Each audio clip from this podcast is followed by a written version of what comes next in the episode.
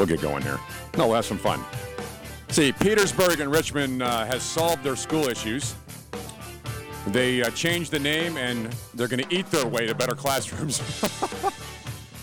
Now, is the word mankind of- offensive and not inclusive? That's interesting. And the Speaker of the House, Delegate Kirk Cox, that is next. Virginia citizens and American patriots, radio, as the Founding Fathers intended. My name is Scott Lee. Richard Lee, my co-host, my friend, and my brother, is still in the hospital. This is week number three for those who are counting, and I believe me, I have been counting as the entire Lee family has been counting. Richard has gone through an, a very uh, intensive surgery, removed his uh, pancreas, his spleen, gallbladder, and he's probably got another week of uh, of you praying for him. Actually, the rest of his life, please, if I don't, if I may ask so boldly. Pray for me too, because because I need it. Uh, it's a lonely studio without my co-host. Uh, but uh, more update on that in a second. Also, programming note for just today, uh, I, Scott Lee, will be here for just an hour until four o'clock. Then coming in to, to help us out, the Lee brother household, is uh, brother Craig, the hatchet man. He'll fill in from four to six. But I must not delay any further, because on the phone with me now in the uh, in the studio here, the just outside the capital of the Commonwealth of Virginia, is the Speaker of the House, Delegate Kirk Cox. Mister Speaker? Scott, great to hear from you. I was really sorry to hear about Richard. Wow. Yeah, we. Uh, yeah, that's terrible. You know what? Here's the here's the great news about this. Richard's a, an unbelievable uh, human being. While he deals with things, he's on the backside of this, Mister Speaker. So it's a, it's very good, and I, I appreciate your your uh, your concern for him, and um and you know him well too. I mean, we've talked to you oh, many I times, did. and uh, and he's he's just a super guy. So we're on the good side of that.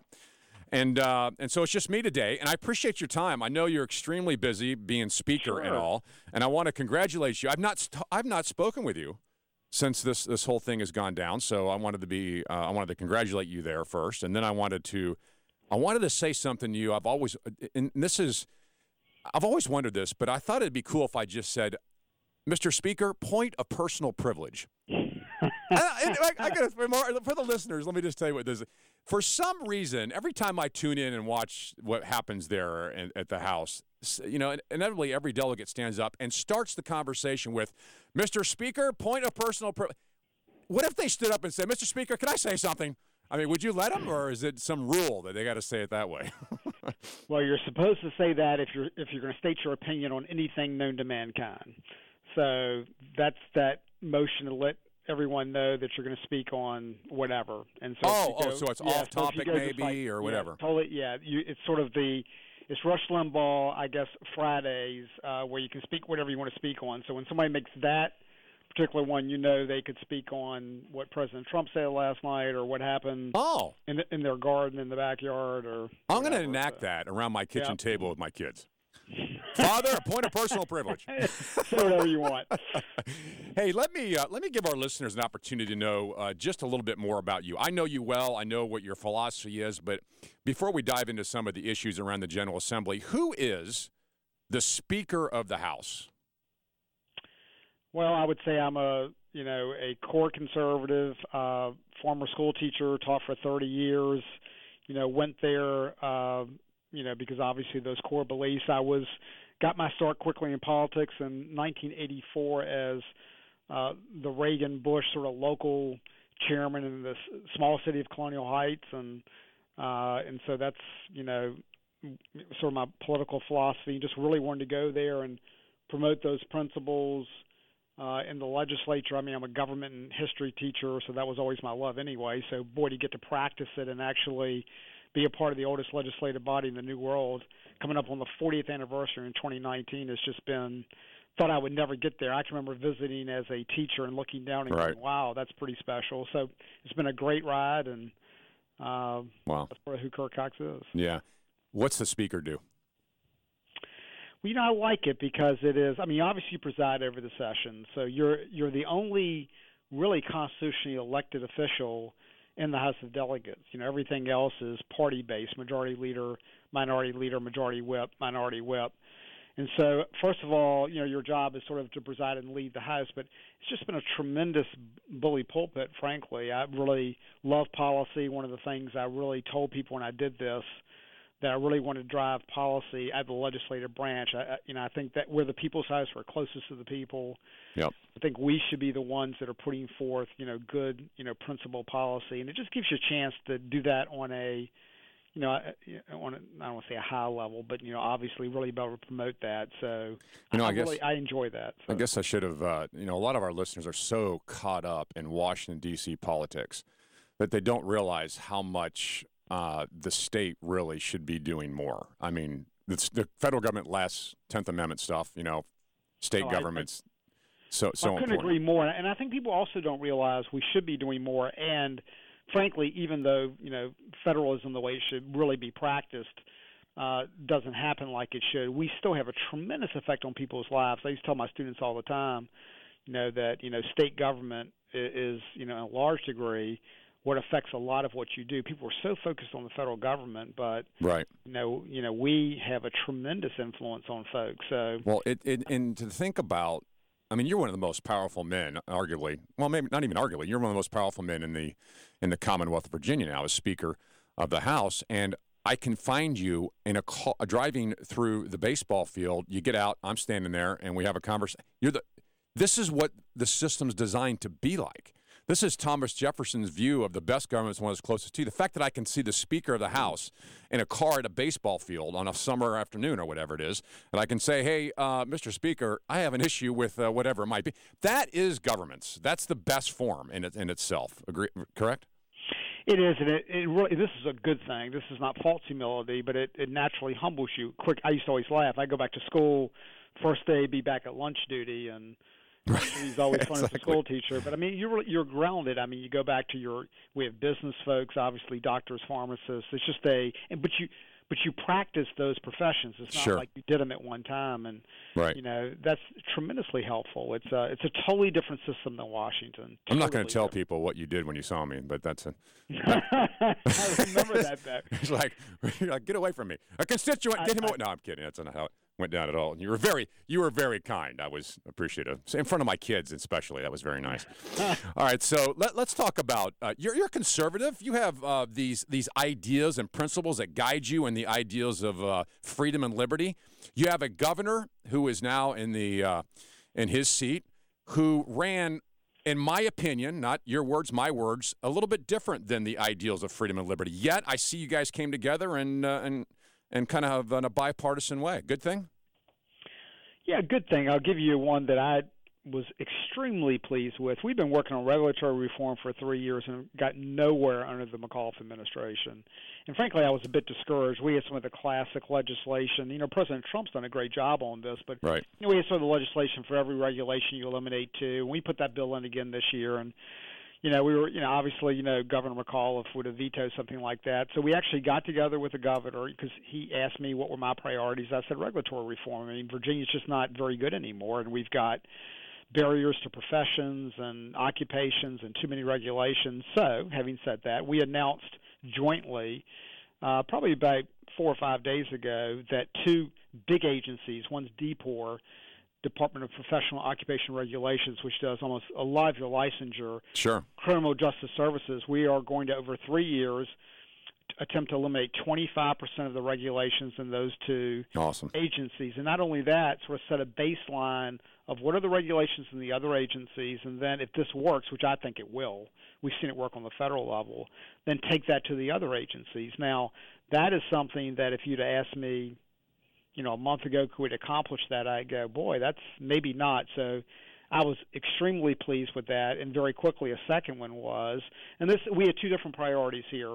Grand larceny threshold, if you currently steal two hundred dollars, anything over two hundred dollars is a felony. And there were several bills to raise that to five hundred dollars or one thousand dollars. And, you know, Republicans are interesting on that, you know, generally very law and order, and, you know, obviously uh, – a lot of our guys had heartburn with that. Some thought, well, it's probably time to update that. But the bigger issue for us was restitution. There are just so many folks that, you know, should be getting restitution that are not getting restitution, that that was sort of the big, really big issue for Republicans. And as a matter of fact, it's really interesting. There's over two hundred thirty million dollars in restitution owed to victims across the Commonwealth. Right. So here's the compromise. We raised the uh, grand larceny threshold to five hundred, But we also got the governor, and, and McAuliffe vetoed this last year, to agree that there's going to be a process by which, you know, when these people are about to go off probation, they have not paid their restitution. They'll go in front of a judge. There'll be a real attempt to collect it. There's currently a pot of money out there of restitution that we're not even trying to get it to the defendants because we don't know where they're at, and so we're going to work on that. So that's a good compromise. I mean, it's uh, that's you know, encouraging, quite honestly. The restitution piece is huge for us. The grand larceny piece, you can argue, probably should be updated because you don't want right. necessarily a kid going to jail for two hundred bucks. So, you know, we worked on that. So I think there's some opportunities like that that once you get that momentum going, you know, and hopefully you can continue that. Well, congratulations on your on your new role, and um, I appreciate your stance. And I know I've told you this before, but when uh, when I make the joke all the time, the best form of government is one that's not in session. But I might have to change it now that you're speaker. I guess I can't tell you that. I guess it's going to one will fall. There's some truth to that. Yeah. Though. Well, well, thank you, sir. I appreciate it. Thanks for joining us. Thanks, Scott. You bet. That's the Speaker of the House, Delegate Kirk Cox. A truly great American. All right, your phone call's next, four five four, one three six six, four five four, one three six six, and an update on Richard. That's next. Lee Brothers eight twenty, W N T W, ninety-seven point seven F M. Scott and Richard Lee, the circus clowns of talk radio, on A M eight twenty, ninety-seven point seven F M, W N T W, The Answer. It is... Let's try this one. A little bit better. Something wrong with that microphone. I want it removed immediately. Scott Lee and um, wish my co-host, my friend, and my brother Richard Lee were here. He's in the hospital. That is now, uh, make it three weeks. And yes, we're counting. Great interview with the Speaker of the House, Delegate Kirk Cox. Listen, there is something magical about what Madison had in mind. The idea of federalism, that that the the federal government is limited. That it's enumerated. There's certain things the federal government can do. Everything else is left to the states, which means you're closest to it. When's the last time you could walk up to Congressman Brat or any of your congressmen, McKeachin or anyone else for that matter? When's the last time you could just walk up to him on a base? And no, you can't. You can't even talk to him. The idea of federalism is that things that are left to the states are better controlled by the people. It's a, it's kind of a, you know, radically great system. I wish we could go back to it. Because people like Speaker Cox um, have your interest at heart because he sees you in the grocery store and on the baseball field like he did me.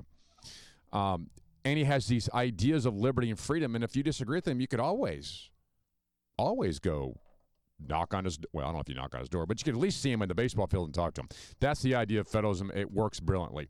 Richard is, um, just a quick update on Richard.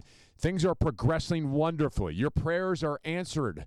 Uh, Richard is probably further along, uh, according to his doctors, than most people expected him to be at this time. So um, very encouraged by that. His health is improving daily. He's not out of the woods yet. Lots of pain, lots of, uh, of um, angst and concern about just simple things. Um, when you got tubes coming out of you and uh, I Vs in your neck and all the rest of it, there's a lot that's, uh, that's still concerning. So um, we still covet the prayers, but things are going forward. Uh, as I said last week, it would be a miracle if he was here this week, and, and of course he's not. Um, but going into the fourth week, my hope is he will be home next week. In the studio, I don't know, but home is the prayer. So thank you for your concerns about Richard, and the emails at Patriots at the Lee Brothers dot com is phenomenal. Just just great folks, and e- even the speaker spoke uh, very highly. It's phenomenal. It's great stuff. All right, um, Richmond City Schools, Petersburg Schools have got it all figured out. I, I think these people are amazing. They get together and they go, look, how are we going to fix this? Uh, the superintendent of the Richmond schools, Jason Kamras, says we need to eat our way to better schools. The Petersburg School Board said, here's our solution, change the name, because the names are offensive and the kids aren't learning.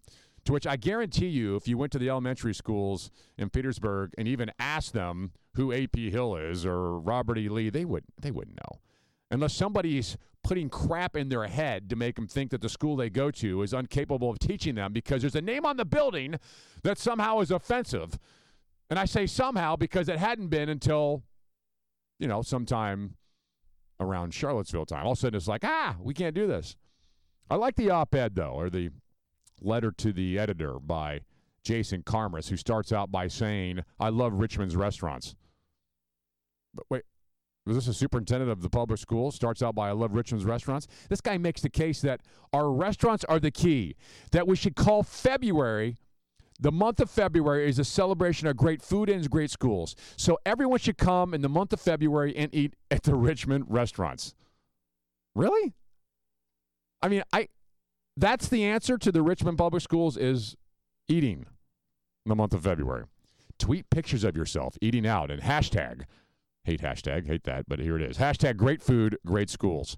Here's what he said when he was approached at a press conference about the Richmond City Schools. Would you send your own child to a school that looks like this? And if the answer is no, then you have an obligation to step up and to act now to support this proposal. Doesn't matter what it looks like. I remember as a kid never worried about what the school looked like.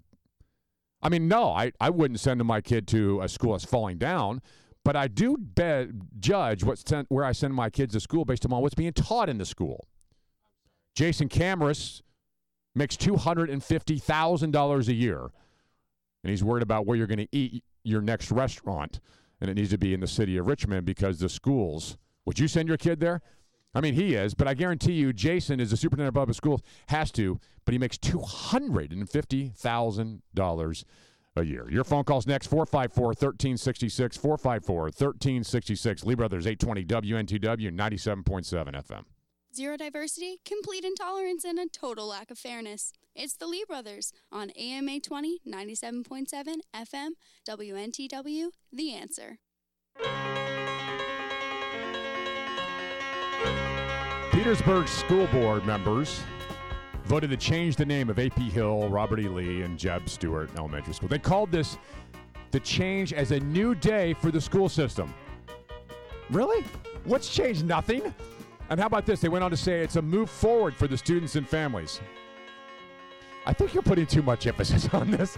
Really? And now is that accredited? All the schools are now accredited. I mean, it's just emphasis on the wrong stuff. Unless they got everything else figured out. All right, check us out at eight twenty the answer dot com. Click on the Lee Brothers takes you to our page. Abstinence attacked in the General Assembly. You won't believe this. Gimli is quoted. The dwarf is quoted in the, in the House. And um, and climate change and the models, how bad. eight twenty the answer dot com. Click on the Lee Brothers takes you directly there. Your phone call's next, four five four, one three six six, four five four, one three six six. Lee Brothers, eight twenty W N T W, ninety-seven point seven F M.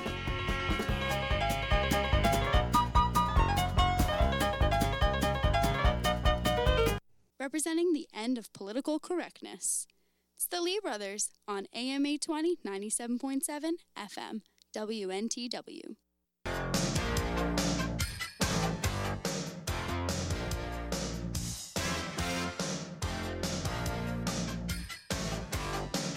Virginia citizens and American patriots. I got to define that again at some point. We'll have to do that. The Lee Brothers, my name is Scott Lee. My co-host, my friend and my brother sitting to my left, sometimes my far left, is Richard Lee, who is not here. We've gone now three weeks without my co-host, and uh, he is uh, currently in the hospital and uh, still covets your prayers as he struggles through an intensive surgery. Getting better. Getting better, my friends, uh, day by day, and uh, I'm encouraged by that. Last time I was there, he was up walking around. I mean, not very long, but he was up walking around, and I was able to poke fun at him and, and, uh, and do that, so... The hope is that he will be right back here next week as we uh, continue to uh, to do our best to influence minds and impact people. Why does that sound funny? It's just something wrong with that picture entirely. Speaking of impacting uh, people and making friends and all the rest of it, the Family Foundation has been actively involved uh, and good for good reason here at the General Assembly session. And, and uh, I love the name of this group, the Family Foundation. Who could object to that? Joining me right now to discuss that is a member of the Family Foundation, Bill Janis, former delegate. Bill Janis. Dele- hey, good afternoon. How are you doing, Scott? Hey, man. Good. How are you? You good? Every day's a holiday. Every meal's a feast. I want to live with you. I want to spend some time with you. That sounds phenomenal. Okay, so um, the Family Foundation. The, the, I've been. I get all the emails. I watch this carefully, and I often wonder. if people really understand what is happening at the General Assembly level and how the fam- Family Foundation is so critical to that, can you give uh, our listeners just a quick glimpse into who the Family Foundation is again? Okay, so first of all, uh, you mentioned this earlier, the General Assembly's in session. Uh, Mark Twain said this, I think, one hundred years ago. No man's life, liberty, or property are safe while the legislature is in session. Exactly. Right? Right. So if you keep that in mind, what the Family Foundation of Virginia was founded to do was to advance uh, five basic principles, right? Uh, these are the principles of life, marriage, parental authority, constitutional government, and religious liberty. And, and basically what we say is, when it comes to life, we believe that human life is sacred and the right to life is fundamental to all other rights. When it comes to marriage, we believe that marriage is a lifelong union between one man and one woman in an institution of God and a foundation of civil society. We believe in parental authority. Parents are ultimately responsible for the care and well-being of their children, and therefore they should be left free from government intrusion and involvement. We believe in constitutional government and that the role of government is clearly prescribed in the Constitution and that it ought to be limited and restrained. And, of course, we, we, we protect religious liberty, the rights of conscience and the right to practice your faith according to your personal beliefs are sacred. They're memorialized in the Constitution, and they should not be unnecessarily infringed upon or denied. So these four principles sort of um, are what we use as our guiding, you know, light when we evaluate what the General Assembly is up to every year during the General Assembly session. And for decades, the Family Foundation of Virginia has represented uh, our membership and families throughout the Commonwealth of Virginia at Capitol Square when the General Assembly is in session. It's, it's interesting, Bill Janis, how you, you went down that list of those principles. Phenomenal, spectacular. I remember when I first was told I was a conservative, I held all those positions. I held your exact platform. I held them in, in, inherently. This was many years ago. And then someone said, well, you're a conservative. You're a conservative. Crazy. I'm like, really? Because those seem like just simple common sense principles foundational to a society. And somehow I get labeled as some kind of either radical conservative right wing or something. And those seem those seem very, I, I, dare I say, common sense. That's the Family well, that's- Foundation. Well, that's perfect, and that's why this year now more than ever, this session now more than ever, uh, the Family Foundation, the role we've been playing is critical because when you think about the term common sense, common sense is the sense of things that's commonly held. And when you and I were growing up, the five statements that I just made uh, were, were commonly held. Right. I, was, right. You, you nobody said you hate monger, right. Yeah, you wouldn't be a hate monger. You wouldn't be a conservative. But elections have consequences. And as the culture has sort of defined deviancy downward, right? right? Uh, what was common sense and commonly held even in two thousand two when I was first sworn into the General Assembly is now under routine daily assault when the General Assembly is in session. So just this year, uh, elections have consequences because of the outcome of the November elections and the change in the composition of the, you know, of the House of Delegates. Sure. We've had to fight back at the Family Foundation. We've been up there fighting a deluge of bills that have been put in to memorialize things like so-called gender identity and sexual orientation in the Fair Housing and the employment law statutes. Uh, these statutes never have exemptions for religious organizations or employers. And what they want to do is they want to weaponize the Attorney General's office, uh, the court system, and local human rights commissions to violate the religious liberty and the conscience rights, conscience rights, not just of religious employers like Liberty University or Christendom College up in Winchester or or uh, Regent down in Virginia Beach, but the individual conscience rights of individual Virginians, uh, landowners, homeowners, employers. I, I could sum it all up. It, we had testimony yesterday on five of these bills, and Delegate Simon, who had one of these bills in that would have mandated that the employment laws of Virginia uh, recognize sexual orientation, and sexual orientation was defined as the actual or perceived homosexuality, heterosexuality, or bisexuality of an individual, which means, I think, pretty much everybody. Right. And, and, and nobody likes discrimination, but let's let's be clear what these bills are, are for. What these bills would do is they would say, okay, Richard, if I've got a, or Scott, if I've got a uh, a beach house down in Virginia Beach and I want to rent it out, and and you call me, and you say, I want to rent out your beach house on the fourth of July, and I don't return your phone call quickly enough. The next thing you know, you're off to the local uh, Human Rights Commission, and you're going to file a complaint against me and say, well, Bill didn't return my phone call because of my sexuality. Or Bill didn't return my phone call because he doesn't want to rent to me because but, of my actual or perceived perceived right heterosexuality, homosexuality, bisexuality, pick one of the above, right? This is about weaponizing the court system, weaponizing the A G's office to to, to attack people uh, who don't be- agree with you or don't believe with you, or, or simply they don't know they don't know what your sexuality is. It's not like it's patent. It's not like it's self-obvious, right? Self-evident. But but they'll they'll they'll use these these uh, institutions to persecute you. And we've so already we've seen that. that. And we have evidence of you, that in other places throughout the entire country. You look at the school system. Look at the school system. So, you know, for decades, the left has sort of exploited the public school system to indoctrinate our kids. Yep. I mean, and some folks have decided to opt out of that system and take their kids and homeschool. Now, or a private school. Or a private school. Right. But the homeschool families in particular, you know, they want, you know, they want – their kids dream about being on the local sports team. They dream about participating in the community life of the sure. school, extracurricular activities of the school. Their parents still pay taxes, but they're treated like enemies of the state. They and are. They present themselves at the schoolhouse door, and they want to participate in the com- community life. Well, not only and the enemies of the state, the enemies of Equality Virginia or any other radical group. They're enemies. I mean, people want to take yeah. care of their kids and homeschool. They become the enemy, not just someone else that has a different view on how to raise their kids, but the enemy is amazing. It's amazing how how, how angry people get at those who take a stand. It's just it's, absolutely. Well, why would your parents? Why would parents want to opt their kids out of school? That's a good question. Well, uh, Delegate Rasool had a bill this year. Uh, if you put your kids in, in, in the public school system, you have to take. You have to either – your kids have to participate in something called F L E, Family Life Education. Family Life Education, now, exactly. Now, parents may opt out of that. Uh, they're not required to opt in. They're in automatically unless you opt out.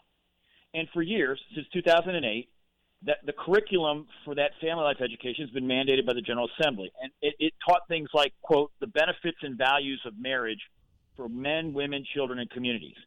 It was required oh, to talk about um, – the benefits of adoption as a possible choice. Right. Uh, it, it talked about postponing sexual activity until marriage, things right. that you Abstinence and I would consider, kind of stuff. Exactly.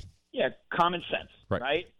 Well, you know, Delegate Rasool came in with a bill this year to try and strip all of that out of the family life education curriculum. Now, these were so common sense as recently as two thousand eight that they were signed into law by, by Tim Kaine.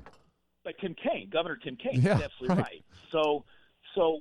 What I'm saying to you is you have to push as hard as the times that push against you, and that's what the Family Foundation uh, exists to do on behalf of families uh, throughout the Commonwealth of Virginia, well, uh, and that's what we're doing. And and that's why I wanted to have you on, because I wanted to go through this again and make sure. Now, people can check them out, family foundation dot org. It's .org, right? Yeah, it's .org. Yeah. w w w dot family foundation dot org. Uh, phenomenal, phenomenal group. And this is why I wanted to have you on. To, to, to You did a phenomenal job dissecting this, because there's a group called Equality Virginia, which has, a, by the way, a beautiful name, too. I mean, who couldn't, can't disagree with that name. But they're doing the exact opposite of everything the Family Foundation is. So it's it's this war and our culture battle. And um, I, for one, stand with the Family Foundation. I was going to say I stand with you, Bill Janis, but I know you too well. Uh, I'm going to stand with Let the Family Foundation. Let me finish. I want to get this in before you, before sure. you run out of time. Sure. Yesterday, at the end of those hearings. Now, fortunately, the general, the general, the general laws committee subcommittee in the House of Delegates was able to stop all these bills. One of the delegates that sponsored one of these bills is a Delegate Simon from Northern Virginia, and here's what he was quoted as saying in his final remarks: "Quote, there are certain sincerely held religious beliefs which are so discriminatory that we don't give them the protection of the law, and this is one of those cases." Are you kidding? Unquote. Now, he said that in public. You can get the video online at the General Assembly, or you can go to our website, w w w dot family foundation dot org. We'll, we'll, we'll direct you to that, get to me that, that link. But absolutely get that for me. That's unbelievable. This is a war on religious liberty. It's a war on conscience rights. And, and you know, we are, we are only a couple of votes away from not being able to stem the tide of these kinds of measures that are coming to Virginia. Elections have consequences. And what the legislature does in Richmond, while most of us are busy raising our kids and making a living, right. paying our rent and making payroll, you know, you need to have somebody that's watching that legislature over there, because no man's liberty, property, or or or or or, or, um, or security is safe. Are safe you know, when, they're in when town. the General Assembly or property are safe when the General Assembly's in session. Bill, thanks, man. Good stuff. Appreciate the update. Hey, thanks again. You bet. Talk to you soon, Scott. You bet. That's former delegate Bill Janis with the Family Foundation, a truly great American. All right, your phone call's next, four five four, one three six six, four five four, one three six six. I want to play a clip when we get back of one of those uh, debates in the General Assembly. I'll share that with you. Lee Brothers eight twenty, W N T W, ninety-seven point seven F M. Zero diversity, complete intolerance, and a total lack of fairness. It's the Lee Brothers on A M eight twenty, ninety-seven point seven F M, W N T W, The Answer. Total lack of fairness. Love that one. four five four, one three six six, four five four, one three six six. Scott Lee, by myself here. No Richard Lee. He's still in the hospital. Covenant your prayers. However, joining me in studio, Brother Craig. Yes, yes, yes. Your, so, there we go. Is your mic on? Uh, is my mic on? Man, yes, it, it is. It's on. It's on. Sounds the, good. The Hatchet Man is in the house. Thank you so much. Always an honor oh, to sit in on. and help you guys out. No, and, uh, listen, you're you're you're a, you're a Richmond institution. You and Richmond. Oh yeah, sure we are in our, in our minds. Hey, um, by the way, uh, just a programming note. The reason Brother Craig is in the studio here with us is because I am departing in about ten minutes. We obviously have a lot going on in our lives, and um, and Craig, you've been you've been a huge help here to help the Lee Brothers uh, overcome some of these hurdles we've been in, and just by filling in here has been great. It's a privilege, brother. Well, I uh, thank you. By the way, I, I wanted to mention something here that Janis, Bill Janis just mentioned, the Family Foundation, this bill, H B one fifty-nine, that was going to take out the benefits of marriage, take out the idea that abstinence works, and take out the benefits of adoption in this uh, in the education classes in our public schools. And um, in support of the bill, during the debate, one of the kids approached the microphone, and I've got this clip. And and Craig, I don't know that you've heard this. I learned a lot listening to this clip. And this is him uh, talking about why the bill should pass. Oh, okay. Now, if the bill passes, it removes any reference to abstinence. It removes any reference to marriage as being a positive institution. It removes any a reference to the benefits of adoption, and and so it'd be a disaster. This kid is supporting that. Wow. So I can't figure out where he's going with this. Maybe you can. Here okay, it is. Okay, let's listen. As I said, my name is Pablo Molden, and when I was fifteen years old, I uh, was in, attending Fairfax County Public Schools. Um, in James Madison High School, they showed us a video in which they compared people who have multiple partners to a piece of chewed gum. And then two years later, I was diagnosed with H I V at the age of seventeen. All right, let's stop it there for a second. Uh, what's that have to do? I, I don't know. I, I'm confused on the yes. on chewing gum and how he was diagnosed with H I V. I mean, let me just back it up a second. You hear what he says here. You try to figure it out. They compared okay. people who have multiple partners to a piece of chewed gum. And then two years later, I was diagnosed with H I V at the age of seventeen. Uh, from oh. chewing gum or some other activity. I don't know. Yeah, exactly. It wasn't from chewing gum. Um, I, I don't mean to laugh at him. It's it's it's not funny. It's actually sad, Scott, that uh, it's it's a form of child abuse when uh, kids from kindergarten, are, their their minds are filled with uh, sexual immorality right at a time when they, they need to have parents Tell them, fill right. them with um, guard the guardrails of life, and uh, and unless he had a uh, blood transfusion, uh, there's no reason this this seventeen-year-old should have H I V. He he actually continued in this. Now this video was slut, uh, state-sponsored, tax-funded slut shaming. What? What? Instead of educating students on what? how to make better um, decisions for their sexual health. Hang on a second. It was putting, it was, I'm so sorry. What, what is your question? They, they were like, hang on a second. What did you say? Did I just lose a slut shaming? I've never heard this terminology before. Have you heard that terminology I, before? I, I actually have heard of you, slut shaming. You have? But my thing is, if you're ashamed, then are you admitting you're a slut? I mean, come on. So maybe it wasn't a, a transfusion. Maybe it was, um, you know, his... His now, remember partners. What he's doing here. And he's seventeen. He's going in front of the General Assembly arguing for a bill to remove every reference of abstinence or anything else, and he came up with this new terminology, and the people on the panel were like, excuse me, Let's not use the word slut shaming. Roy from Goochland, you're on with the uh, with Scott Lee and brother Craig, actually. Roy? Howdy, y'all. How y'all doing? Good. Fantastic. Good. Just heard a little bit of topic you had there. Didn't think too much of that, that young gentleman was speaking about. Okay. And just it- wanted to let you... Yeah, I just didn't think that was really right. Didn't make much sense at all comparing what he had to bubblegum, I think you said. Is that right? Uh, we don't know either, to be honest with you, yeah, Roy. That's, that was a little odd. I hope y'all got something a little better to, within the next hour to compensate for what that gentleman said. Well, this is uh, this is the focal point of uh, of the entire show. Is this guy? No, not so much. We got more. In fact, uh, I'm sure Brother Craig has a lot more for you coming up in the program. What's interesting about this guy is when he approaches the, the microphone in front of the, the panel, the General Assembly, to, to make statements like this, it, it can't help his case. I don't know why he was thinking, this is this yes. is going to help me convince them to remove any reference to abstinence and anything else from the, from the you know, yeah. just unbelievable. Um, the, the world he, is upside down, Scott. What, what, what you and I grew up with when we were that young man's age, when we were seventeen, we may have thought about uh, some things that were uh, sexually out of the norm that we're taught uh, in in in Speak our, for yourself. in our religious institution. We may have even done some. Okay, we we're red-blooded men, right? But we if we did it or thought it, we knew it was wrong, and and to, it was slut shaming. Well, but today the world is upside down, and oh. so it's um it's no longer wrong. And if you say it's wrong, and if you try to give these people some instruction, as he said, um, help them make better choices, well, a better choice might be abstinence. Might be. All right, your phone call's next, four five four, one three six six. By the way, that is the better answer, is abstinence. four five four, one three six six. Lee Brothers eight twenty W N T W, ninety-seven point seven F M. Our version of the Federalist Papers, without all that reading. It's the Lee Brothers on W N T W, A M eight twenty, ninety-seven point seven F M. The Federalist Papers, here every Friday from three to six. The Lee Brothers, Virginia citizens and American patriots. Um, program update. I am uh, stepping out. Scott Lee stepping out, and uh, Richard is still in the hospital.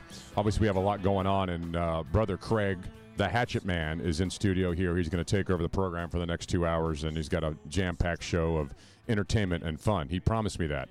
Yes, yes. We got Dave Brat, and we have oh, a, nice. yeah, we have a gentleman, Bol Deng, who is running for president of South Sudan. He's one of the former uh, child warriors that were kidnapped as children in Sudan that we heard about back in the nineties. He's That's cool. He's now a man, and he wants to go back and become president. Looks like a good show. Yes. Thank you for your help, brother. Oh, my pleasure. All Thank right, you for out, asking us. You bet. Check out the Lee Brothers, eight twenty the answer dot com. Click on the Lee Brothers, takes you to our page. Three great videos there for your entertainment and your listening pleasure, and you can find out more about us there also. eight twenty the answer dot com. Click on the Lee Brothers. Craig, thanks for your help. Prayers for Richard. Anytime, and, brother. Uh, And we'll be back here. The Lee Brothers will be. You hold the fort for two hours, would you? Will do. four five four, one three six six. Lee Brothers eight twenty W N T W ninety-seven point seven F M.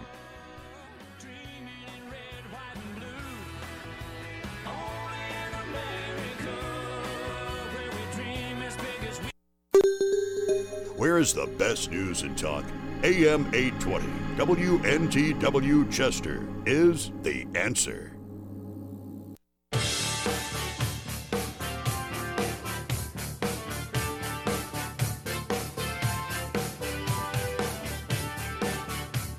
Welcome back to the program, Virginia. Your friendly, friendly neighborhood hatchet man, Brother Craig, sitting in for Scott Lee and Richard Lee, the Lee Brothers program. Thank you for being with us today, and welcome to the program. And uh, as Scott told you prior to the break, uh, Richard uh, is uh, still recuperating from surgery, and so your prayers are requested and appreciated. And uh, I understand Richard is recuperating quite well, and uh, and of course I am just so honored. Uh, it's it's it's it's really truly a, a privilege to stand behind the microphone for these two brothers who who truly are a Richmond institution. And uh, back when I was at W L E E, They were over there, and those guys, they were an institution over there too. So listen, uh, we would love to have your participation. I don't know how many of you have heard, but there is a promo running through, through the program here that uh, callers would have their names entered into a drawing for a gift certificate to Ruth's Chris Steakhouse. And, um, you know, that's the steakhouse where you can hear the thing sizzling when the waiter walks around the corner with it, okay? So one hundred dollars gift certificate. I think they're going to be giving away five of them uh, per, uh, do I want to say per week or per month? Do you know, Mark? Okay. Well, anyway, we're just going to say they're going to give away five, okay? I'm not going to say per what, but if you'd like to have your name entered into the drawing, the number here is eight oh four, four five four, one three six six, eight oh four, four five four, one three six six. A lot to talk about. I'm going to have uh, our very, very fine Congressman Dave Brat in the latter part of the program. Uh, Dave is due to call in at five thirty. Uh, now, at the bottom of the hour here in the four o'clock hour uh, at four thirty, Uh, we're going to have uh, Bol Gai Deng, okay? Now, Bol Deng is running for president of South Sudan, and he is one of the lost boys of Sudan, and many of you uh, perhaps may be familiar with that. Uh, back in the nineties, the um, the, the war-torn area, there were uh, a lot of boys. There were child soldiers. Many had been put, literally had been put into slavery. And uh, here we are. We're in uh, uh, Black History Month, the month of February. And, uh, you know, you, you have all this uh, consternation over uh, American slavery that a, a war was fought to end, okay, over one hundred fifty years ago. You have folks running around, changing the names of schools, uh, tearing down statues, uh, going ape crazy over a war that has been fought. Uh, slavery is is is it's just uh, it's it's a history. It's it's it's it's it's history. Okay, but in places like Sudan, slavery is not history. In all throughout Africa, in the Middle East, slavery is not history. And where are the people that love to talk about American slavery? Where are they talking about slavery today? Okay, they're absent. But your friendly neighborhood hatchet man, Brother Craig, I am not going to be absent. And another thing, too, folks, I do not wait until the month of February to discuss black issues because I don't care what month it is. It's a, an appropriate time for me to call some of these guys poverty pimp politicians, pulpit pimp preachers who are really, literally just playing people's emotions and will never, ever, ever let the scab of the past heal, okay? And Booker T. Washington has said it. Um, Frederick Douglass has said it. As a matter of fact, uh, tomorrow on my program here from ten to noon, I'm going to have a guest uh, to discuss the bicentennial of the birth of Frederick Douglass, okay? He was born, they don't know exactly what day, but in the month of February in the year eighteen eighteen, Frederick Douglass, uh, very, very famous American, very, very famous Republican, very, very famous uh, fighter for the freedom of blacks and the right of w- women to have the right to vote. Uh, as a matter of fact, in the nineteenth century, Frederick Douglass was the most photographed person on the planet. And so uh, we're going to have my good friend, Reverend Dean Nelson, who is president of the Frederick Douglass Foundation. That's tomorrow. And uh, but today, folks, uh, like I said, uh, I do not wait until Black History Month, February, to um, to to pimp slap these poverty pimps. And so, um, I, and as a matter of fact, the number, if there's someone that is takes offense at me saying that there are people out here that are poverty pimps, uh, I, I mean, look, if you're in the poultry business, you have to have chickens. If you're in the beef business, you have to have cows. If you are in the poverty business, what do you need? You need poor people, okay? Is there a poverty industry, okay? So Just a little bit of food for thought. The number eight oh four, four five four, one three six six. eight oh four, four five four, one three six six. We would just love to have you. And so, again, we're looking very much forward to that. Uh, at, at four thirty, we're going to have Bol uh, call into the program. Uh, and, and, again, the uh, the issues with the all these uh, tearing down of statues, changing the names of schools. Thomas Jefferson's name has been removed from the Gateway Arch uh, out in out in the Midwest. I mean, folks, you, this is craziness. Had Thomas Jefferson not authorized the Louisiana Purchase, there would be no arch. There would be no gateway. There'd be another country there, okay? So, and um, and so folks are just, I mean, it's it's nineteen eighty-four, folks, and people are really uh, not being cautious with maintaining their history. And there are many, many, many people out here that uh, really are uh, Black history buffs that really, really get it, that you cannot erase this history. This history must be taught. And so now a lot of them are going to take a different tack on it than I would. But let me tell you this. As founder and president of the First Amendment, Incorporated, I'm in favor of anyone expressing his or herself. They do not have to agree with me, okay? But you will never, ever, ever hear me wanting to shut them down and not allow them the right to have their say. And uh, as a matter of fact, uh, you know, it's an old wise saying that what we need is not less speech, but more speech. And so that is really the answer to, um, you know, when you have someone with whom you disagree. Uh, the answer is not to shut them down. The answer is to sharpen your skills and take them on and, and, and let them express themselves and come back. And so we're going to welcome Joseph to the program from Suffolk. Uh, Joseph, uh, how you doing there? What's on your mind today? All right, Hatchet, man. I'm calling about that uh, video clip you guys played in the first hour. So uh, just... I was not here, okay? So, and I think you mean audio clip. It'd be a really, oh, really clip. Expensive okay. radio to, to get a uh, to get a video clip. Well, sometimes you play video clips, don't you, just for the sound? That's well, yeah, I'm just, when, when I'm just, budget, it's okay? it's I'm Friday. I'm just trying to have a little fun with you. Yeah. Right, we'll so play. Remind me, okay, what was the what was the subject matter of the clip that was played? Okay, so you got this young man, he, and he's up in front of General General. Oh, Assembly. That one. I did hear that one.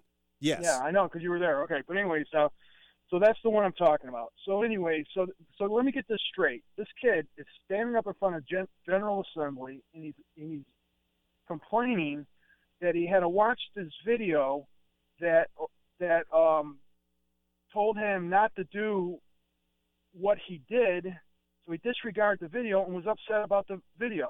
Right, right, yeah. So it's um, it's. Now, it, if the kid would have just listened to what the video said, he wouldn't have got AIDS. So it, I mean, exactly, what's the deal here? Exactly. And uh, look, let let me put you on hold. We have to take a commercial break, and when we come back, we'll we'll talk a little bit more about it. Scott and Richard Lee. The Circus Clowns of Talk Radio on A M eight twenty, ninety-seven point seven F M, W N T W, The Answer.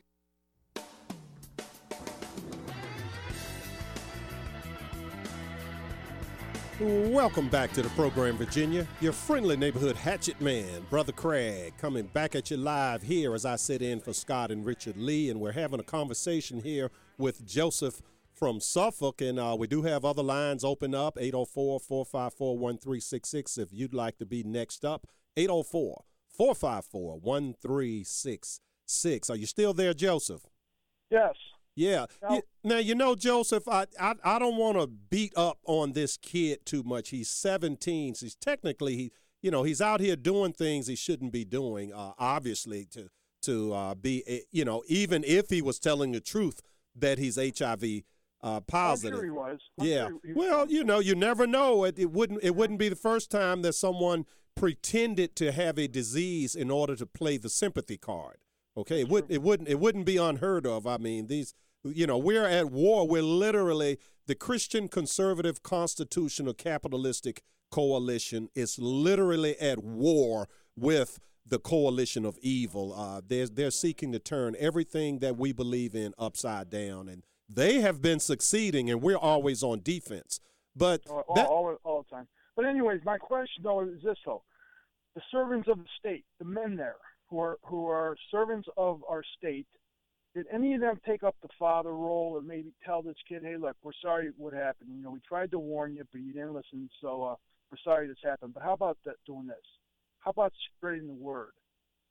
You saw the you saw you know you saw the video. Just just spread the word, and maybe uh, you can be helping somebody not have AIDS like yourself. Yeah, you know, that would be a great suggestion. Now, I wasn't there, and uh, as you know, I I just walked in the studio and heard the same clip you heard.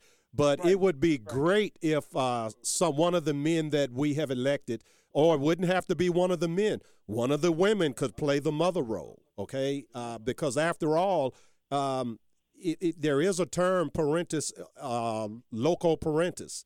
You, you stand in for the parent when the parent brings their child to you.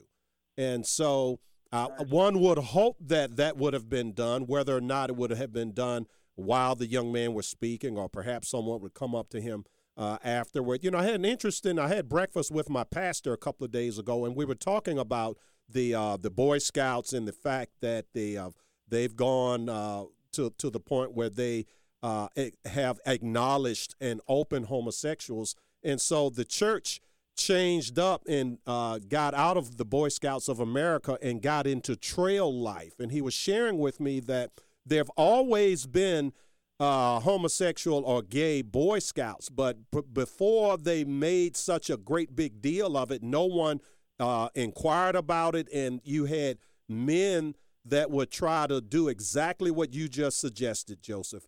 The men would try to counsel these boys and try to guide them in the right direction. And so in the state of California now, it is actually illegal to do that. It is illegal even for a parent to do it. A parent cannot hire a Christian counselor to counsel their child who is in school and who thinks they want to be a homosexual. You cannot do what you just suggested in the state of California. And you know what they say, Joseph, in um, the, the way California goes quite often is the way the nation goes. Last thoughts oh, yeah. on it. Well, um Uh, yeah, see, I had a good one too. I had a good one. Hold on, hold on. Well, I oh, gotta yeah. look. No. Call okay, me back okay. tomorrow. Call, call me back tomorrow. I gotta. Uh, I gotta move. Oh, uh, okay. We had another call. They dropped out. Well, anyway, call back, Chuck.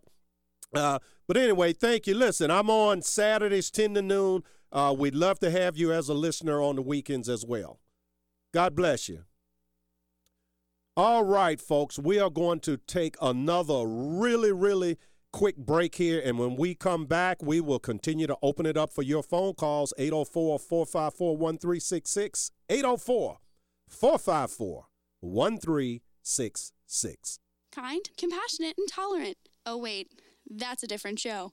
The Lee Brothers on A M eight twenty, ninety-seven point seven F M, W N T W, The Answer.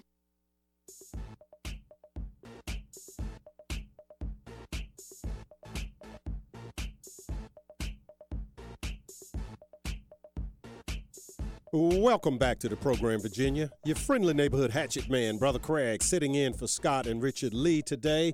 Uh, sit back, enjoy the ride. Uh, we're going to be here with you until six this evening. And, of course, uh, you can catch my program every Saturday and Sunday morning. Uh, we are right here live Saturday mornings from ten to noon with the really real deal with your friendly neighborhood hatchet man, Uh, Brother Craig. And uh, on Sundays, we do a best of program. And I'm telling you, folks, this Sunday, now Sundays we're on from nine to eleven. This Sunday, we have uh, the best best of that I've ever had, okay? Uh, I was blessed and privileged with uh, an interview with uh, none other than Jonathan Cahn, who's author of The Paradigm. Uh, he also wrote The Harbinger that many of you will be familiar with. But, but anyway, his latest book is The Paradigm, and uh, I had the privilege of interviewing him uh, this week. Uh, we did a um, we did a pre-tape interview, and that interview will play uh, for the first time this Sunday. uh, nine to eleven. So I highly encourage you, if, if you're able, uh, to check it out. And uh, we will also load that interview on our website. And our website is the really real deal dot com. That's the really real deal dot com. And, uh, and you know that some of the things that we discussed uh, in that interview uh, would shed some light on what the previous caller was talking about uh, with the clip of that young man uh, that was uh, so concerned about the state forcing him to watch a video uh, that's telling him that he should abstain uh, from sex, and that, uh, you know, when he finally does start having sex, he should, uh, uh, a, a young man should have a wife and they should stay married. Okay. So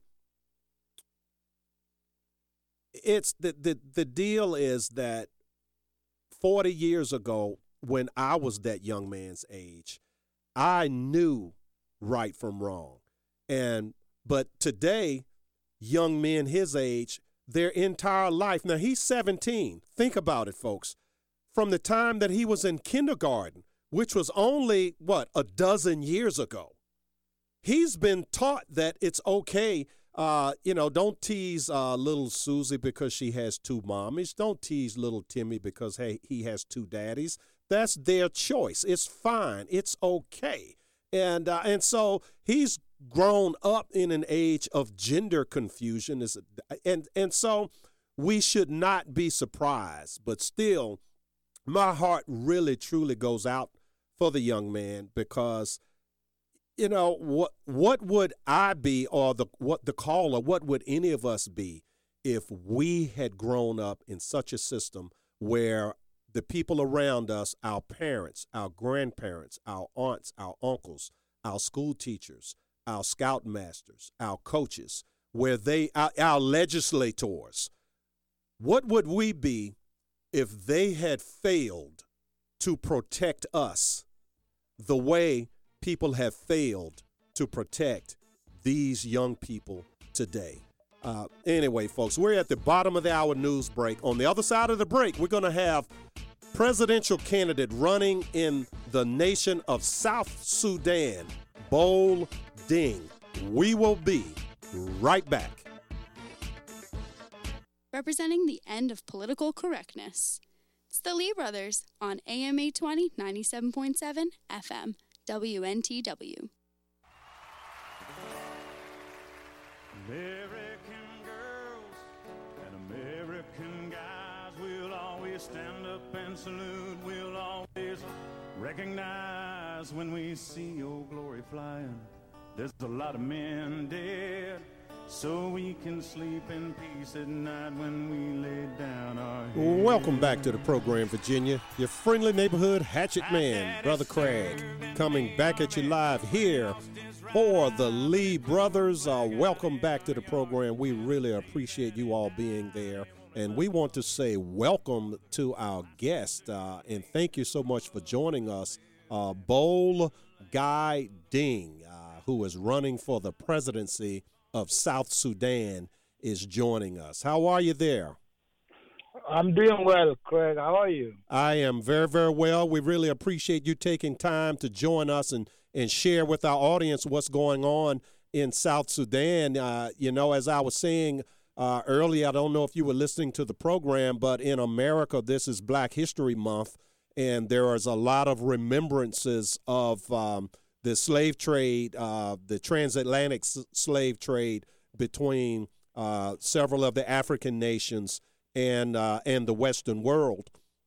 And but there's so much slavery still today. And uh, you have a, a very harrowing story to tell in that regard, do you not? Yes, I am. Yeah. Would would you please share that with us, please? Uh, thank you, Brother Greg, and I want to thank your listeners and for inviting me to your show. Oh, it's our it's our pleasure to have you. Yes. Uh, my name is Bol, Bol Gai Deng, and uh, very much I come from Sudan, uh, where Sudan was uh, one country. In nineteen ninety-nine, I came to Richmond, Virginia. Uh, actually go back to a war that's been going on in Sudan. It was the longest war in Africa, been going on Uh, so nineteen sixty, mm-hmm. and then nineteen eighty-three was a war, and then war actually I got caught mm-hmm. up by uh, the Islamic militant come and raid our villages. Yep. Kidnapped the young children and the women, and I was among them. About seven hundred kids was kidnapped at the time in nineteen eighty-seven. How old were you when you were kidnapped? I was seven. I was seven years old. Okay, and they kidnapped you and your brother, right? Yes, indeed. Yeah. Now, how long before you met your brother again? Uh, it was about about three years later. I was able to meet my brother. Mm-hmm.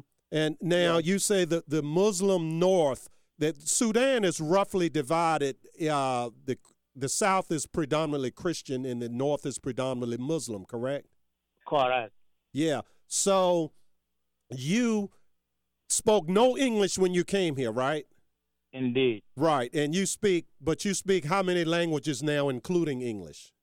I speak my mother tongue called uh, Dinka, and I speak uh, Arabic, and I speak English, and also roughly some African languages. I, I also have a clue about it too. So I have about roughly four, something like that. Four, four, four languages, and yes. so yeah, so so so folks, English is not his mother tongue, and. Uh, So, but explain why, after all these years, and and you you were one of those um, children that were taken in, in, in slavery and forced to be a child soldier, and and now you're wanting to go back to South Sudan and have a free and fair election. And if you win that election, you what what office are you running for?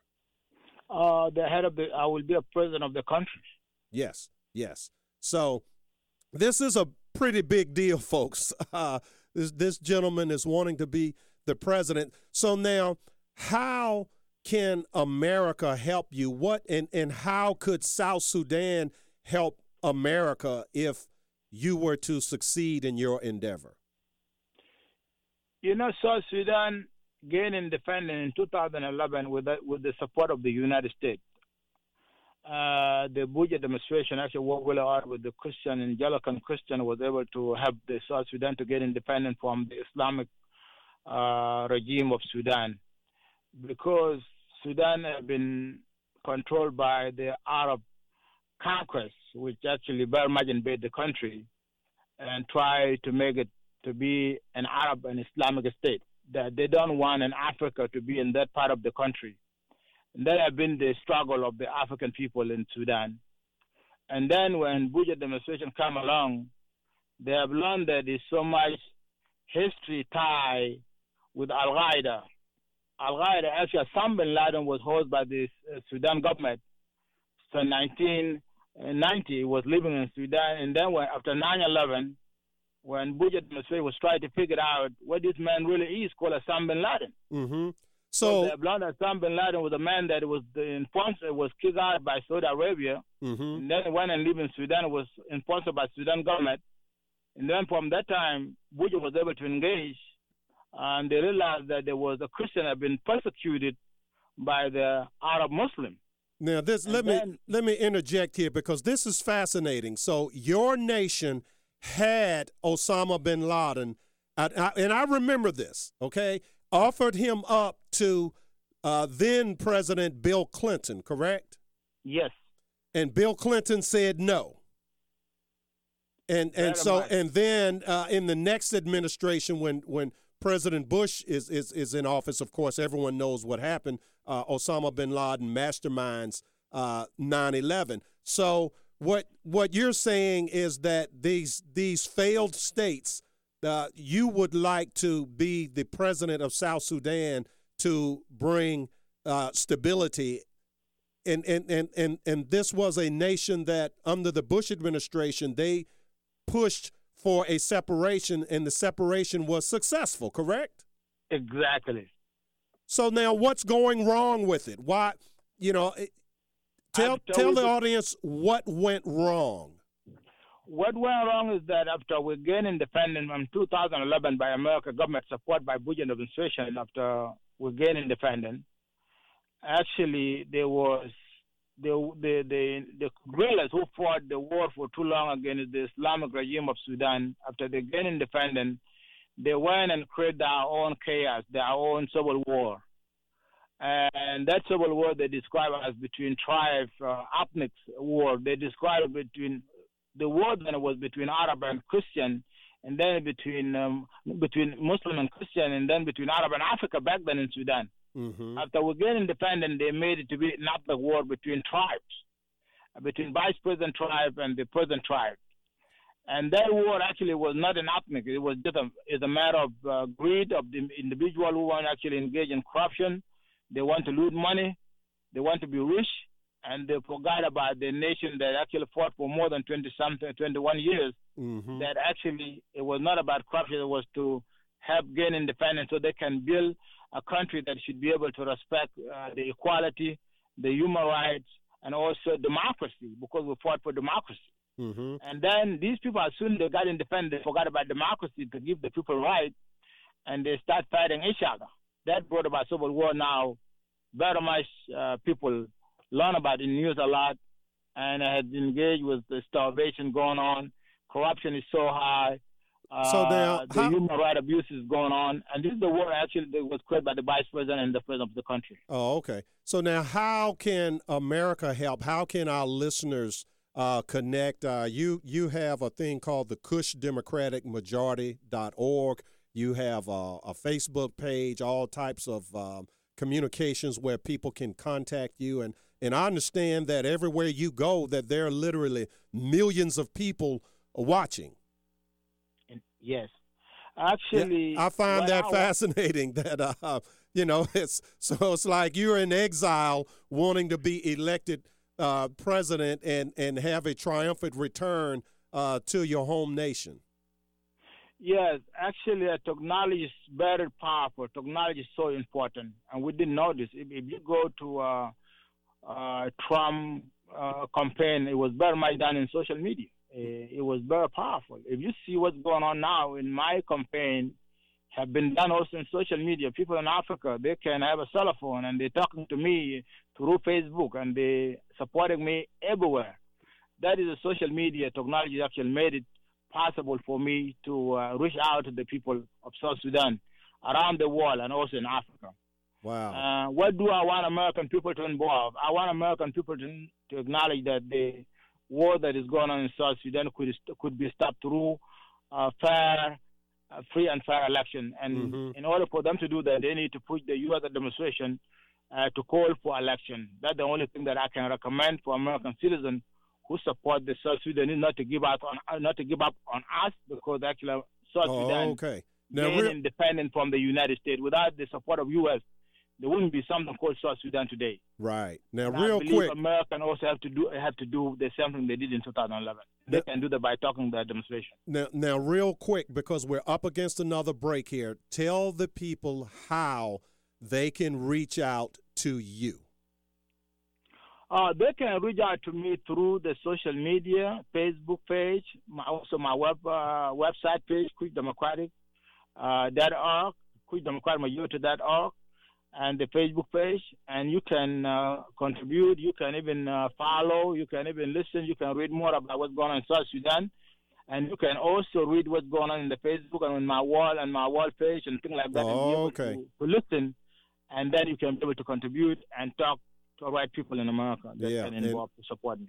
And this interview is be is on Facebook right now, Bol, and uh, and then later on I will put it on my website, the really real deal dot com. God bless you, and uh, much, much success. And we hope to have you back on the program uh, sometimes in the near future to get updates. I understand you're uh, currently raising money to have the type of security you need to go uh, to South Sudan for a visit. And when that, when you get close to that, we definitely would love to have you back on the program. Yes, I am. I'm actually traveling to East Africa, Uganda, Kenya, and Ethiopia, and Egypt. I'm going to do the reality. Okay. Doing. We're looking forward to it. Thank you so much for joining us today. It's my pleasure. Thank you. All right. God bless you. Well, all right, folks. We're going to take a quick break. If you'd like to call, eight oh four, four five four, one three six six, eight oh four, four five four, one three six six. The Lee brothers, showing off the First Amendment and using the second only when necessary. On A M eight twenty, ninety-seven point seven F M, The Answer.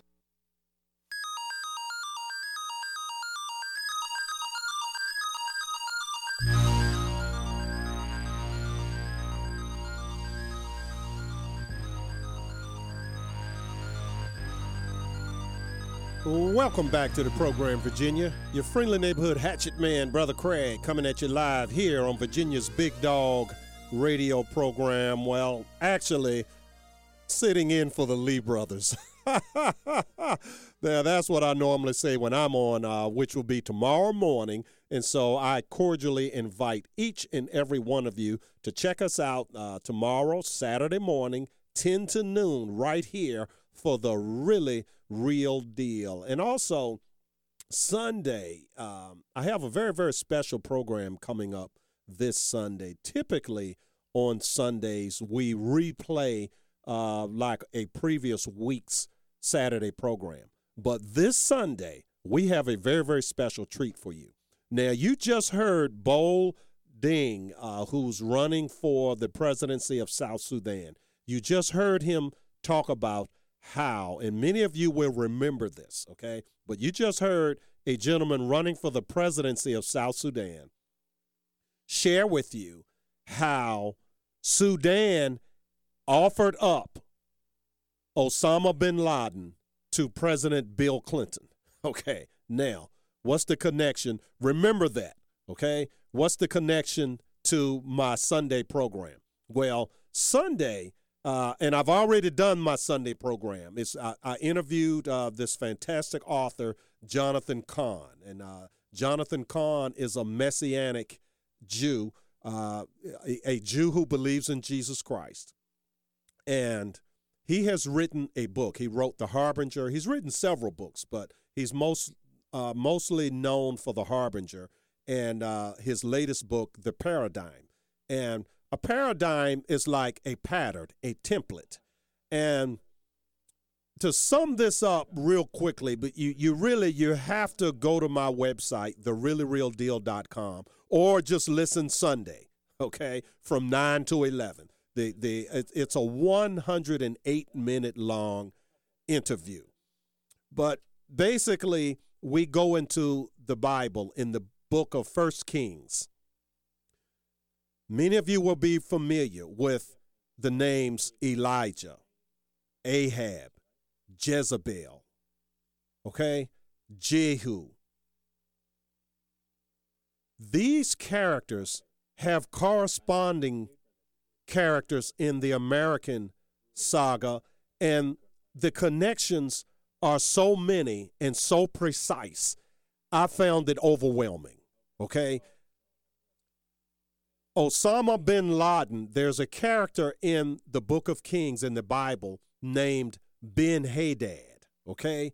The king at the time was Ahab, and Ben-Hadad was making war on Israel at that time.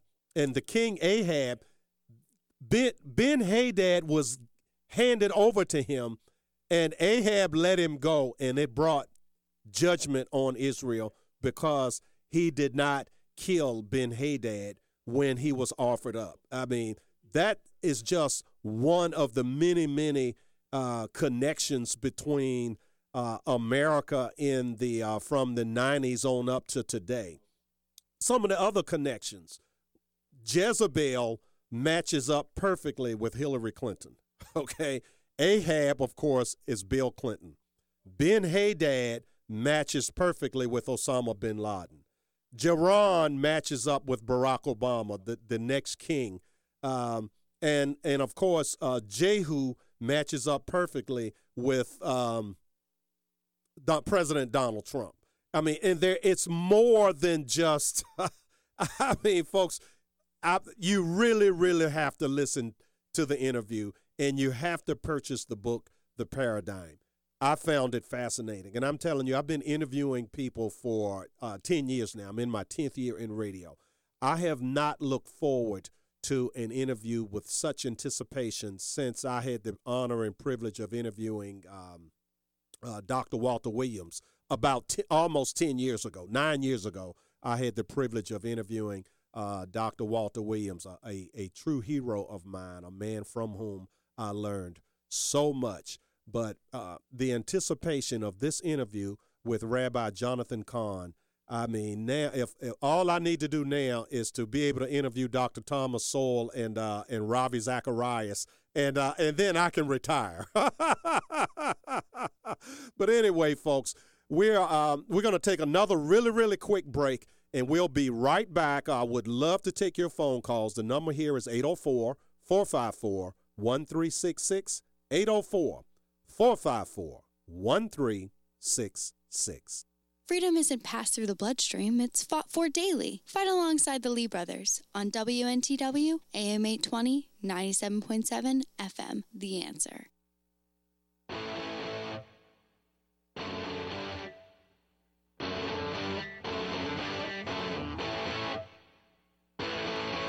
Welcome back to the program, Virginia. Your friendly neighborhood hatchet man, Brother Craig, sitting in for Scott and Richard Lee today.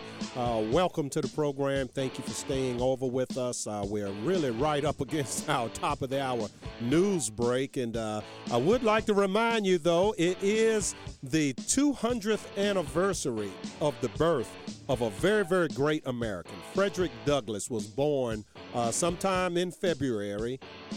Uh, eighteen eighteen, a truly great American, a, a good Christian, uh, a human rights leader, a, uh, a, a, a an anti-slavery abolitionist, and uh, not only the abolition movement, but really, really champion, championed the rights of women. And so a truly great man. We want to acknowledge him. Uh, tomorrow on my program here uh, from ten to noon, we'll discuss that a little bit more. Where's the best news and talk? A M eight twenty, W N T W, Chester, and W two forty-nine C I, Bonaire are The Answer.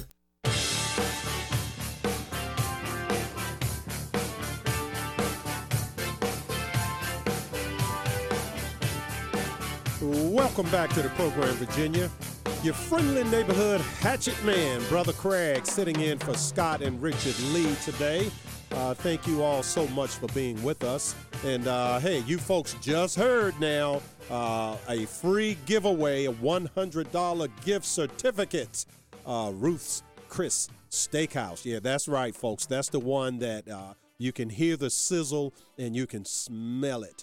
Uh, as the waiter walks around the corner and your mouth is just watering. Great, big, huge, thick Ruth's Chris steak. Uh, one hundred dollars gift certificate. Uh, I think five of them are going to be given away. And every time you call in, uh, your name will be entered, uh, I think, up to two times. Okay.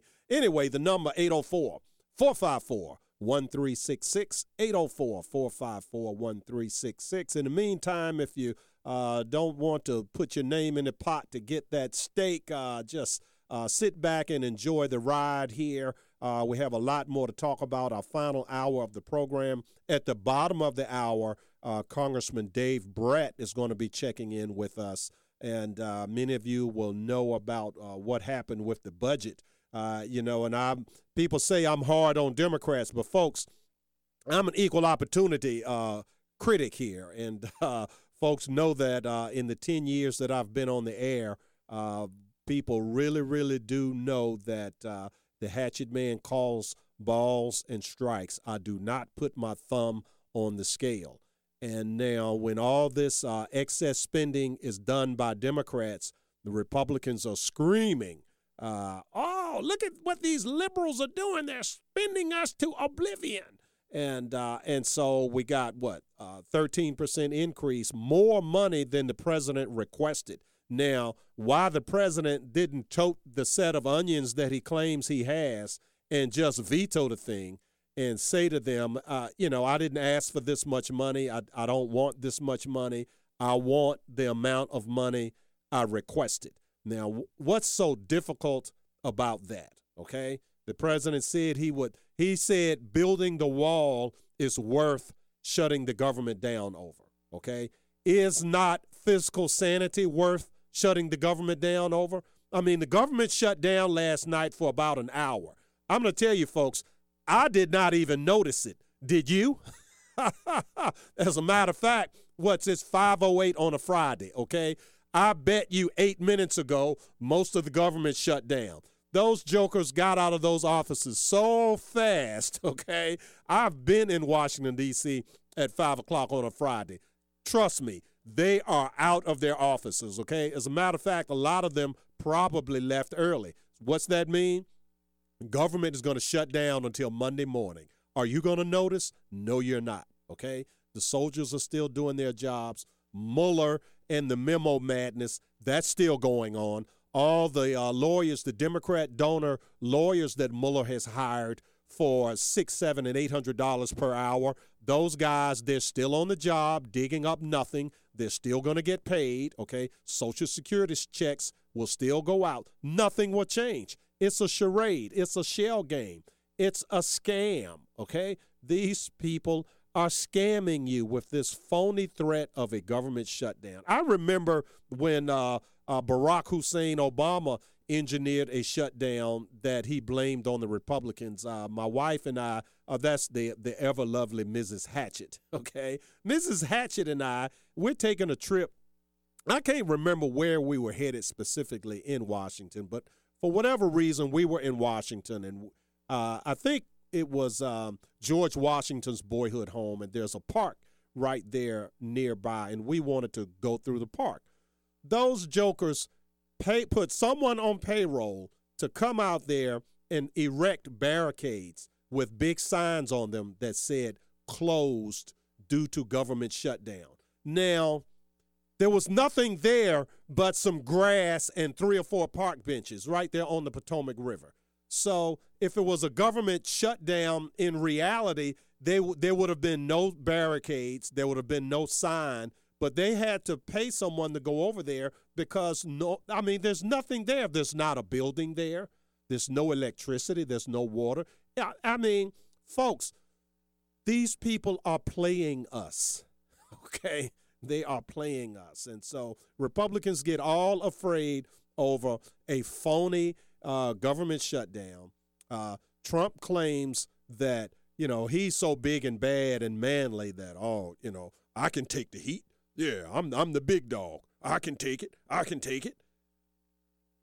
But his excuse for signing this thirteen percent increase, and I'm going to tell you, folks, at the bottom of the hour, we're going to have Dave Brat, the only economist in Congress, and Dave will confirm this. There is a strategy among Democrats, and every time Republicans do this, they're playing into the hands of the Democrats. And so, you know, the Democrats, they're so easy to read. They tell you ahead of time what they're going to do. Now, the, the, there's a, a husband and wife team called uh, Francis Fox Piven and Richard Cloward. Now, Richard Cloward, he died uh, some years ago. But anyway, they were married, and uh, I guess Piven didn't want to take the name Cloward, so she kept her name. They they were a husband and wife team of sociologists who taught at uh, Columbia University. And what they taught was the way to get communism in America was to overload the system with so many requests to spend money and to do things that at some point the weight of all that would break the system down and everything would just go to hell in a handbasket, and the people, that's you out there, you would cry out. And what's the famous cry? Oh, our masters in the government, do something. how, how often have you heard one of these goofball politicians say, we got to go and we got to get things done? We have to do something. I mean, folks, it's not like they're saying with specificity, we need to do this, that, or the other. It's do something, okay? And trust me, anytime you empower people to, quote, unquote, do something, you had better watch out, because that is exactly what they're going to do. They're going to do something. Okay, and it won't be pretty. The something that they're going to do, it won't be pretty. And, uh, you know, there's a quote I Oh, gosh, I just saw this quote. Uh, brain freeze, brain freeze. But the quote went something like this. To, oh, I know, Marcus Aurelius. To expect bad men to not do bad things is madness. To expect bad men to not do bad things is madness. And so the Cloward-Piven strategy was to just create so much demand for the federal government to do so many things outside of the eighteen enumerated powers as listed in the United States Constitution that it would just overwhelm the system. We go over a financial cliff, and when they cry out, boom, there it is, communism, okay, American style. And this is what Trump and the Republicans are playing right into the Democrats' hands. We're going to take a quick break. The number here, eight oh four, four five four, one three six six, eight oh four, four five four, one three six six. Six. Want to help Richard prove Scott's wrong once and for all? Call the Lee brothers at four five four, one three six six. four five four, one three six six.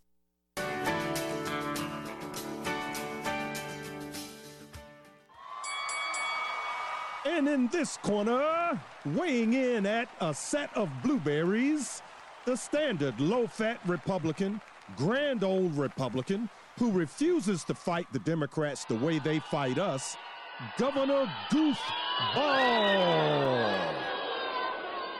And in this corner, weighing in at a set of Vidalia onions, the teller of truth, the slayer of Democrats.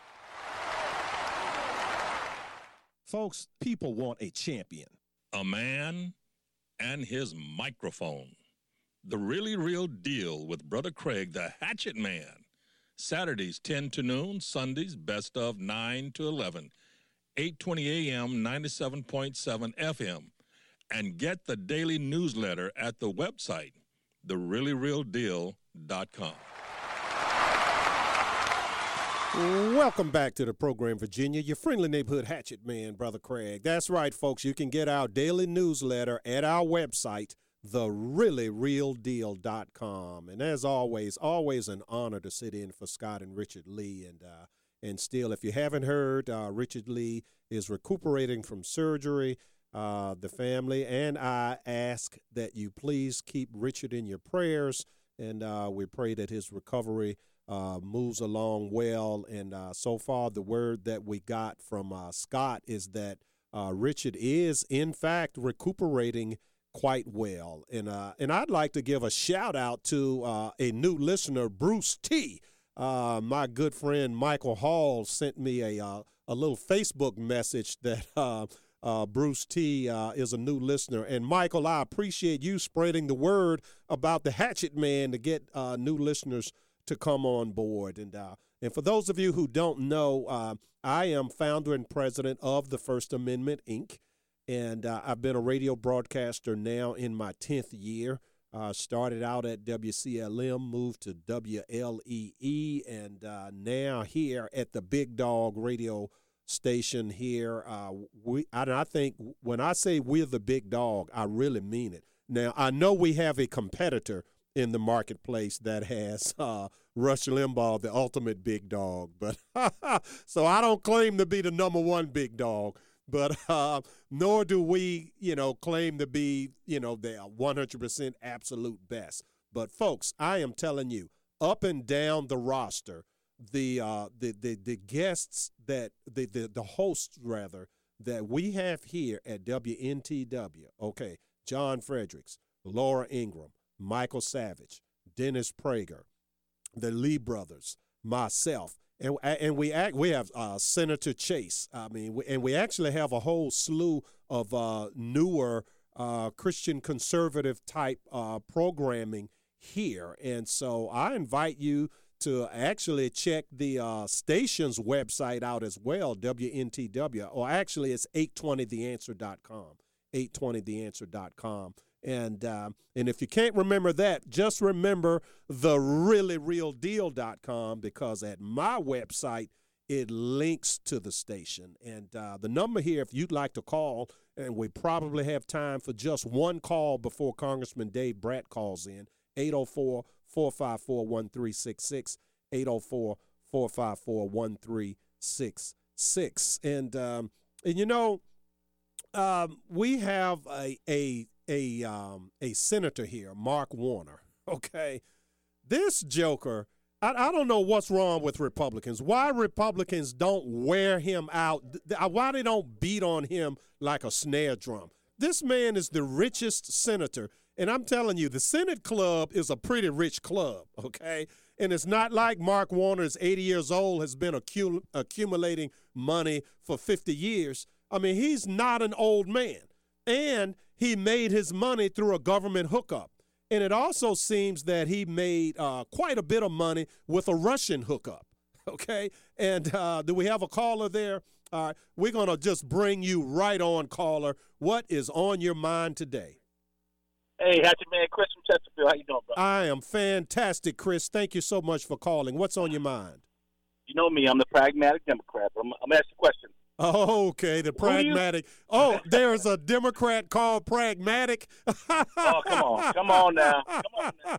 All right, hey, come hey, on. Listen, I, I had to get I'm, that I'm, one in. What's on your mind? All right, I'm going to ask you a question. I really want you to take, so I'm, I'm going to hop off and listen to you. Who, who do you trust or feel more comfortable with? Corporations? Or the federal government as it exists now? Neither. And why? Okay, I I I, I trust neither. The, the the whole idea, see, this this nation is founded on a simple idea that our rights and freedom come from God, not from man, okay? So when you have, uh, whether it's a, a corporation, a big business, a small business, it doesn't matter, or whether it's the government, If the if that government or that business has guardrails, in, in other words, if they have submitted themselves to the will of God, then you have more likelihood that you are able to trust that individual in the government or that individual in a corporation. Now, Corp, one of the things that corporations have in a truly free market is co- is competition. So if corporation A lets you down, you can go to corporation B because you're free to do so. Whereas when your government lets you down, you have to wait until there's an election and you have to vote them out. Okay? And but when you have the degree of rigging that you have today, then it's difficult to do that government-wise. Now, Trump managed to do it, but look at the pushback he's getting. And uh, now we're we're at we're we're going to take a quick break. But on the other side of the break, that's a fascinating uh, question uh, that uh, Chris asked, and I'm going to get on that a little more on the other side of the break.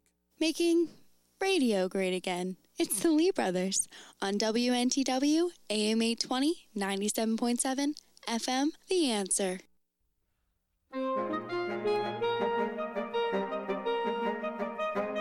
Welcome back to the program, Virginia. Your friendly neighborhood hatchet man, Brother Craig, sitting in for Scott and Richard Lee. And with all due apologies to my previous caller, Chris, whom I told I would get back on his question. Uh, was a great question. Do you trust corporations or government more? But right now we have our congressman. And, Chris, we're going to get back to you. The congressman has only ten minutes. And, uh, Brother Dave, thank you so much uh, for joining us. And uh, we had this uh, huge uh, vote, and uh, you uh, being the only economist in – are you still the only economist, by the way? Yep, yep. Oh, okay. The only full-timer. Yep, you got it. Okay, okay. So, uh, you know – Uh, to prep the audience before you came on, I updated them with a little bit. For those that are not familiar, the Cloward-Piven strategy, where Francis Fox uh, Piven and Richard Cloward, uh, they have taught um, hundreds and hundreds of uh, people that tend to work for government that the way to get communism in America is to overwhelm this nation with more economic demands than can possibly be met. And at some point in the future, it's going to collapse. And on the rubble of a once great nation, they're going to build their communist um, empire. And we got one minute to the bottom of the hour news. Yeah, no, well, you're right. We're way overextended. You know, we got twenty-one trillion dollars in debt. And then last week, the market shot down one thousand points two times because we got great news coming. The Trump tax cuts are causing the economy to boom. Mm-hmm. And so wage rates are jumping up. But the markets, that's good news for the economy, but the markets are freaking out because they know interest rates are going up. And then you got to pay off twenty-one trillion dollars in debt at normal interest rates up near four or five percent. Right. And so that's a shock. And then uh, I'll, I'll wait till we're through the other side to get into more. Oh, okay. Well, I appreciate that. Now, this is only about a two-minute break, Dave, so hold tight and we'll finish up on the other side. All right, folks, our seventh District Congressman, Dave Brat, on the line. We're going to take a quick break. We will be right back. Zero diversity, complete intolerance, and a total lack of fairness. It's the Lee Brothers on A M eight twenty, ninety-seven point seven F M, W N T W, The Answer. Welcome back to the program, Virginia. Your friendly neighborhood hatchet man, Brother Craig, sitting in for Scott and Richard Lee today, and we have with us our seventh District Congressman, member of the Freedom Caucus, uh, the only economist in Congress. And uh, now, how many seminary graduates are there, uh, Dave? Yeah, there's a few seminary grads in there. Thank goodness. We need them all. Yeah, the nation needs a whole lot of prayer. and uh, now, now, Thomas Jefferson spoke about intergenerational theft two hundred years ago, and uh, uh, Cloward and Piven have uh, been teaching, uh, you know, people that run around and doing their bidding. Uh, they've been teaching this since nineteen sixty-six, I believe. Uh, the, the, that the strategy is to overwhelm the nation. So w- what is it about those two things that Republicans, I understand Democrats, uh, they, they would like to have communism, but w- don't we hire Republicans to be the, uh, the guy in the zoo that keeps the alligator from getting out? Yeah, well, this, this week in the budget uh, was the perfect example. So we actually did okay work this year in the House. We did twelve approach bills, and we plussed up the military and nothing else. But then it goes over to the Senate. They need nine Democrats and some of our own very weak senators. Mm-hmm. And Mitch McConnell can't lead over there. And so then within, you know, five minutes, it seemed, uh, they attack on four hundred billion dollars. And then our leadership in the House needs to fight back and say, absolutely no way are we going that way, right? The American people gave us the House and the Senate and the White House. Right. And so that conversation, though, needs to happen at the beginning of the year where you educate the American people and you say, do you want to go this route? Right. We're a trillion in debt already just this year. Yeah. The deficit is a trillion. And, and if this was Hillary, the, the yeah. Republicans would be screaming. Oh, no, ab- absolutely. Right. When Obama was in, if it was Hillary, we'd be screaming about principles and debt and deficits. Right. And, right. and a majority of Republicans voted for this debt bomb, and so that's that's not good. Yeah. So now, do do Republicans not know who Francis Fox Piven and Richard Cloward were? I mean, I know they know who Thomas Jefferson was.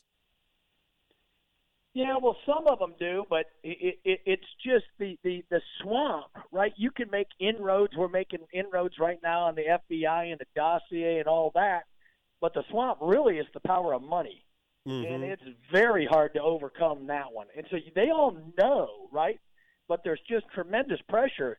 You when the, the Democrats, it's they have a basically just a pay-to-play scheme, right? Right? It, uh, they can't get in trouble on the ethics charges because they say yes to everything. So right. They say, hey, will you support my industry? Will you support my union? Will you support my special interest group? Yes, yes, yes. Will you make the government pay for all this? Yes, yes, yes. And then, and then, and, Repu- and then right, and then Republicans get tempted to do the same and say, hey, we need to have friends too.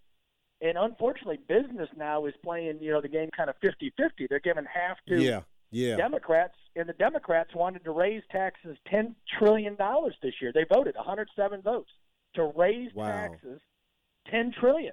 Now, and that never makes it out in the mainstream press. It just makes it onto great shows like uh, you have where you tell the truth. Yeah, yeah. Now, Dave, you and I both know that that four hundred billion dollars that they tacked on, and you said it came out of nowhere, and within five minutes it was up there. Yep. They had that thing planned out perfectly and just didn't tell uh, fine uh, congressmen like yourself and, and the Freedom caucus, uh, and you guys are up to how many now? Are you, when you first went there, it was fifty of you. I remember because I had you on, on my program all the time.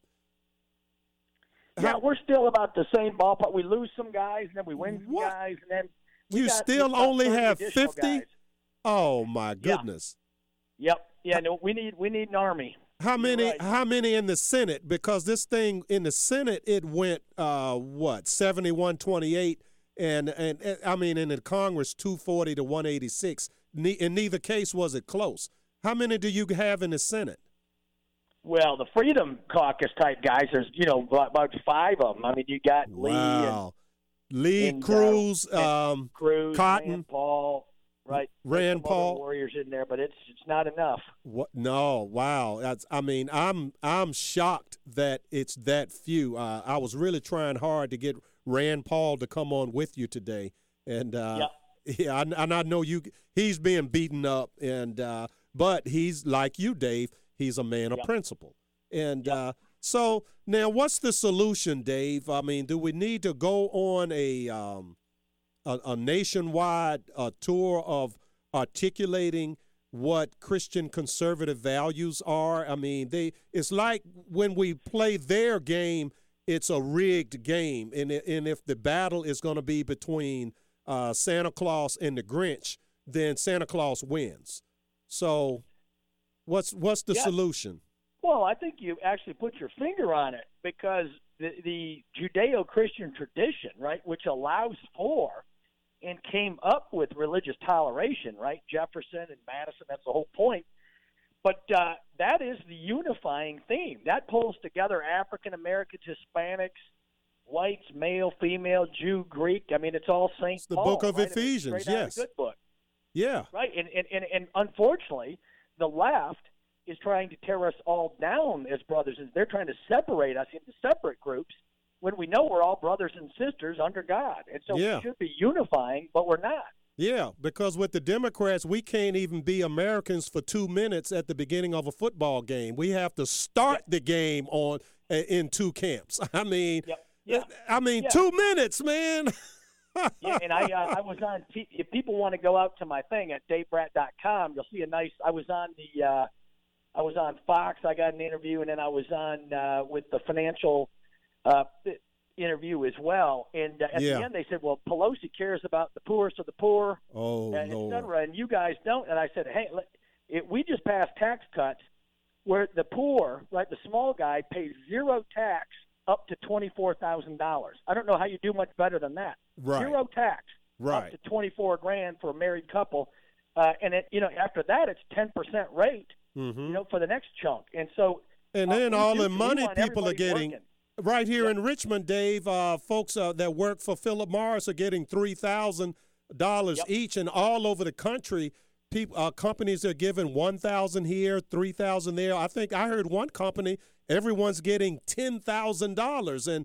And Pelosi, the nice person, says those are crumbs. Yeah. Well, and, and you, you got it right with your analysis, right? Karl Marx, what did he do? Marx's philosophy, he identified good and bad. He said if you own capital, if you're in business, you're bad, and if you're a worker, you're good. Well, I've never heard such a negative philosophy to teach to a kid uh, that would, would lead to the opposite of success.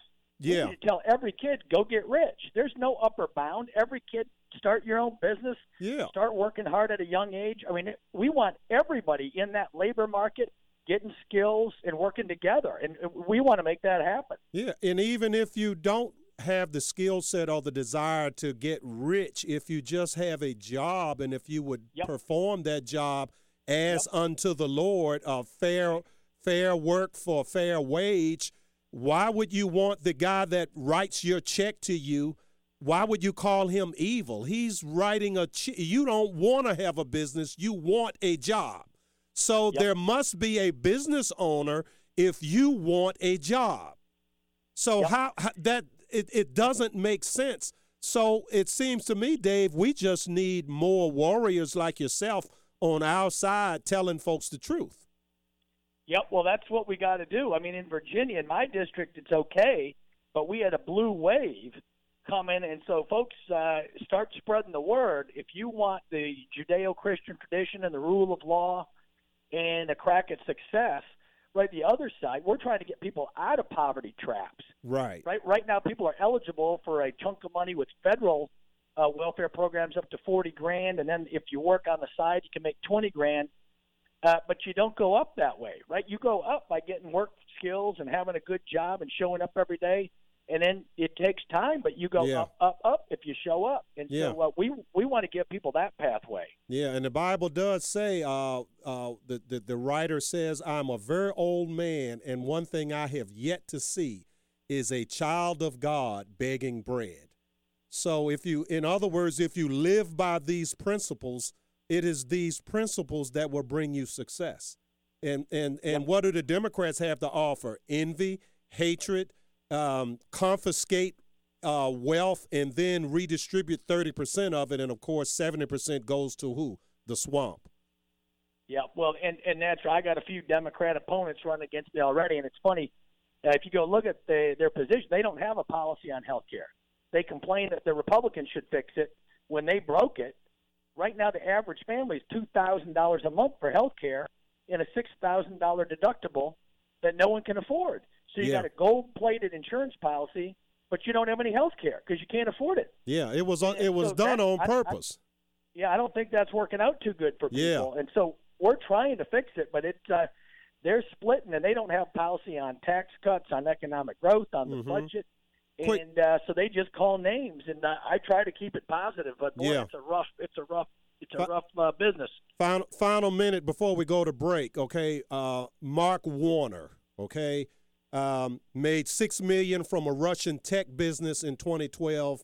Uh, the richest senator in the Senate is a pretty rich club now. He's not an yeah. old man, so he hasn't been accumulating money for fifty years, and he got his start with a government hookup. He was a staffer for Senator Chris Dodd, and uh, and he got uh, these free um, contracts for cell phones uh, way back in the eighties, and so now he's uh, almost a billionaire himself. And he's been tied to a Russian oligarch and Christopher Steele. Uh, you, you have you analyzed that yet? Do you have any comment on it? Yeah, we're looking at it, but it, it, it's worse than that. I mean, these guys run around acting like they're business guys. Go look up their N F I B score. That's their small business score. Warner's is a thirty out of one hundred. Kane is Senator Kane is seventeen out of one hundred, and I'm one hundred out of one hundred. So. Who's helping the small guy, right? Everybody's helping the big guy.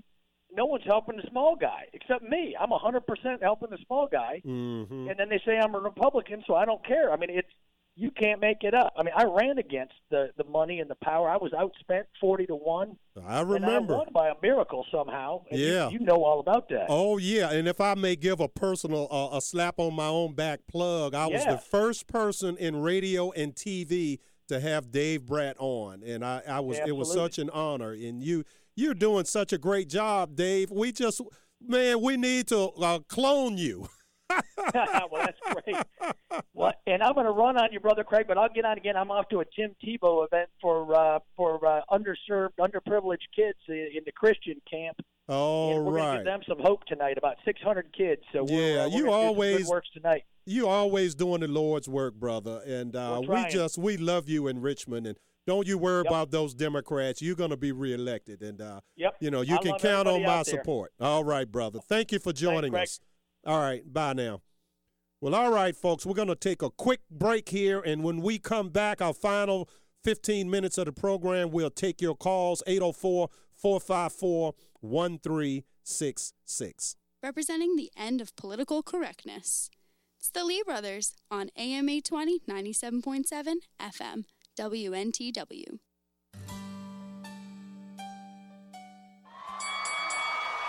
And in this corner, weighing in at a set of blueberries, the standard low-fat Republican, grand old Republican, who refuses to fight the Democrats the way they fight us, Governor Goofball.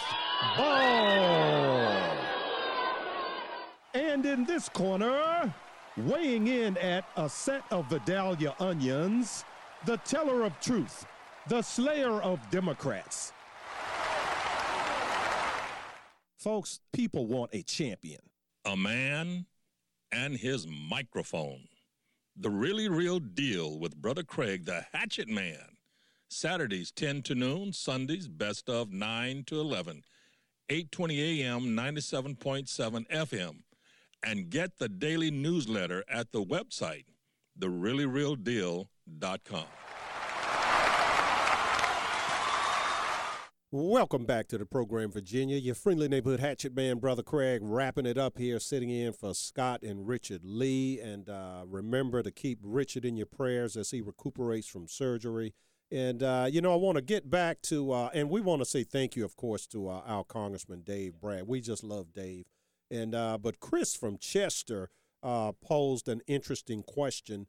Um, now, the, the way he phrased it was, Uh, corporation, and I take it, being that he's a Democrat, nothing against being a Democrat, okay, but, uh, well, at least a, a, a normal Democrat rather than a Democrat leader, but, uh, you know, average average Joe Democrat, nothing nothing against that. I'm, I'm trying to convert those over to our side, but the um, the, the, the, the choice between government or business, it's it's it always is going to go to business because there's competition in, in a free country. Uh, if that business does not have a crony government hookup the way Senator Mark Warner got, okay? Uh, Senator Mark Warner had no competition in his rise to being worth several hundred million dollars, okay? No competition at all because he was a crony. He went to Washington, got a job as a staffer for a senator, okay? A forty thousand dollars a year job, young guy out of college, got a job as a staffer, went to Washington with the idea not to do good, but to do well. And folks, that joker has done quite well, okay? Uh, because when the cell phone industry was in its infancy, the federal government was giving away um, free licenses uh, so that any business could get this thing going. And these are things that were literally worth millions and millions of dollars. So what Mark Warner did was went and got uh, some crony friends of his who had money. He got the licenses. They put that together. And now all of them are worth hundreds and hundreds of millions of dollars. OK, and so that's a case of, well, who do you choose, uh, Chris? Do you choose Uh, the corporation, or you do, do you choose the business? Because in that crony case, they are one and the same, okay? And so, but for honest business, that's crony business. For honest business, I'm going to always go with the business because that's free. I I take um, the seven eleven a dollar. They give me a cup of coffee. I say thank you. They say thank you. The thank you, thank you moment is a beautiful thing. We're going to take a quick break, and we will be right back. Freedom isn't passed through the bloodstream. It's fought for daily. Fight alongside the Lee brothers on W N T W, A M eight twenty, ninety-seven point seven F M, The Answer. Well, well, well, that's going to be a wrap, folks. And uh, we want to send, again, our prayers out to uh, Richard Lee, who's recuperating. And uh, as always, it's such an honor, a privilege, and a pleasure to sit in for Scott and Richard Lee. And uh, hey, guess what, folks? I will be right back here tomorrow morning, ten o'clock to noon, for the really real deal. And in the meantime, check us out at my website, the really real deal dot com. God bless you, Virginia. I'm going to see you tomorrow morning.